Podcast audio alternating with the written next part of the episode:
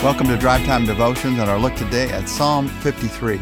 Let's start. Let me just read for you to begin the six verses of Psalm 53. Psalm 53 1 says, The fool says in his heart, There is no God. They are corrupt, and their ways are vile, and there is no one who does good. God looks down from heaven on the sons of men to see if there are any who understand, any who seek God. Everyone has turned away. They have together become corrupt. There is no one who does good, not even one. Will the evildoers never learn? Those who devour my people as men eat bread, or who do not call on God? There they were, overwhelmed with dread, where there was nothing to dread. God scattered the bones of those who attacked you and put them to shame, for God despised them. Oh, that salvation for Israel would come out of Zion. When God restores the fortunes of his people, let Jacob rejoice and Israel be glad. That's Psalm 53, 1 to 6. And if you're thinking, wait a minute, there, there's something about this psalm that seems familiar to me, I'm giving you huge Bible study points right now. Because Psalm 53, with just a few changes, is an exact repeat of Psalm 14. Same psalm, with just a few things added in Psalm 53. Same words. Fool says in his heart, There is no God. So my question is, why would God put the same psalm twice in the book of Psalms? It says to me that we really need to hear this. Don't miss this one, he's saying. It's the foolishness of a no God life.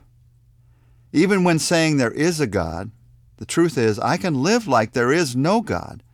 I can depend on myself and not choose to pray, or I can depend on myself and trust in my circumstances. And so, if you think this is a psalm about somebody else who says there is no God, there are many times in my life, and if you're honest with yourself, probably more times than you'd like to admit in your life, when you're living in acting as if there is no God life. And the truth is, we've all turned away. While we were his enemies, Christ died for us. Paul quotes from this psalm and Psalm 14 in Romans 3 9 to 12.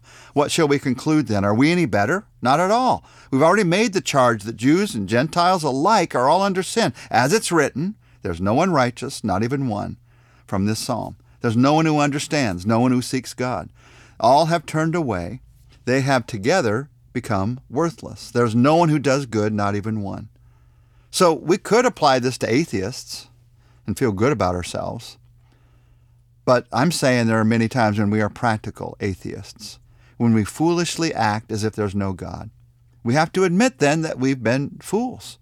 So let me give you a list of eight things that I hate to admit. Eight, eight ways I hate to admit that I've been a fool in almost every one of these ways, in acting as if there is no God. It's the same as we looked at in Psalm 14, because I figured if God put the psalm in twice, there's a truth we need to look at together twice. So, eight ways I'm acting like there's no God. I'm acting like there's no God when I, number one, continue to sin as if there will be no consequences. I take advantage of the grace of God.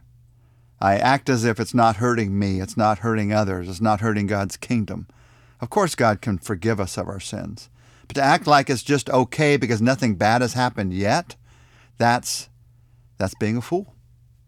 Number two, I I'm acting as if there is no God when I seek first my goals and my, my plans. Jesus told us to seek first God's kingdom and his righteousness, and then all the other things would be added to us. But sometimes I seek first my goals and my plans and then try to add in all the God things into my life. I've got it backwards, and it's a foolish thing to do. And I've acted like a fool many times in that way. Maybe you have too. You just confess it. I'm acting like there's no God when I do that. I'm acting like there's no God, number three, when I try to find comfort in my entertainment and hobbies instead of in the Lord. Now, entertainment, it, it's meant to do what it says in the Word. It's meant to entertain, meant, meant to make you laugh. Hobbies are meant to divert you, help you to relax. But when you're depressed, when you're discouraged, when you need hope, the Lord is the one who comforts you. So trying to escape into my entertainments, hoping that it will give me hope, that's foolish. And entertainment can't give you what only God can give. The Lord is the one who comforts. The Lord is the one who gives us hope. So stop running away from the Lord when you need hope into entertainments and start running to Him first. Number four, I'm acting like a, a fool when I depend only on myself to get it done. As if I could do it all by myself, as if I'm not a creation of God. I know that's true when I do the work without prayer. I rush into it without taking the time to talk to God about it. Number five, it's foolish when I put my hope in people or things. I'm acting like there's no God when I do that, like they're the source of hope. So you, you look for security because of the house that you're in or the neighborhood that you've been able to move into. Or you look for hope for the future that's built on your trust in a person instead of your trust in God. Number six, I'm acting like there's no God when I let worry continue to consume my thoughts. We're all going to be attacked by worry, tempted to worry. But do I take those worries and be anxious for nothing as Philippians tells us to do, but instead turn my thoughts in prayer to God and praise to God so that He can comfort my heart, give strength to my heart like nobody else. Give me a peace that passes understanding. Number seven, I'm acting as if there's no God when I go days and weeks without reading the Bible. God wrote this book for me. He laid out the truth for me so he could give me encouragement on a daily basis, give me direction on a daily basis, show me the direction I should take and the decisions that I should make, and also the heart that I should have for him. And when I ignore what he has written to me day after day after day after day, I'm acting like there is no God. It's like being in your house with your husband or your wife if you're married and not listening to them day after day, week after week, as if they're not there. Number eight, last one. I'm acting like there's no God when I become so concerned about myself that I don't have time to give to others. When it becomes just about me, I, I become worried. I become caught up in myself, like I have to do it. It's, it's a matter of trust in God when you give your time to serve others, but it's the best life. Now, I, I don't want to be a fool. I, I want to be wise, and I think the same is true of every one of us. So let's be wise together right now. I don't want to end with those that list of eight negative things. I want to I want to end with a list of eight positive things. What does it mean to act like there is a God? Let's look at the reverse of those eight. I'm acting like there is a God when I when I repent of my sin. That's acting like there is a God because he will forgive me of that sin. I'm acting like there is a God when I seek first God's kingdom. Because when I seek God's kingdom, as I just said, then all those other things are added to me as well. I'm acting number three like there is a God when I find comfort from God's Spirit, from God's Word, from God's love, and not from my entertainments. I'm acting like there is a God when I pray right now about what I'm looking to get done. And as I pray, I recognize wait a minute, is this what I'm looking to get done, or is this what God's wanting to get done? And in that moment of prayer, I realize I want to do what God wants, not what I want.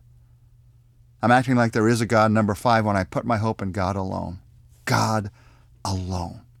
There is no one else that we can hope in. No circumstance, no person. There is nothing else that you can hope in but God alone. So put all your hope there. Number six, I'm acting like there is a God. When I give my worries to God, I ask for his peace. Number seven, I'm acting like there is a God when I spend time today in God's Word. Well, you're doing that right now, acting like there is a God. And number eight, I'm acting like there is a God when I love my neighbor as I love myself. Let's pray together. Father, I have to confess that I have been a fool and am still a fool so many times. When I act like you're not there, when I act like the world around me is all that there is, or the thoughts within me is all that I have, or the feelings that I have right now are all that's going to last, none of that's true.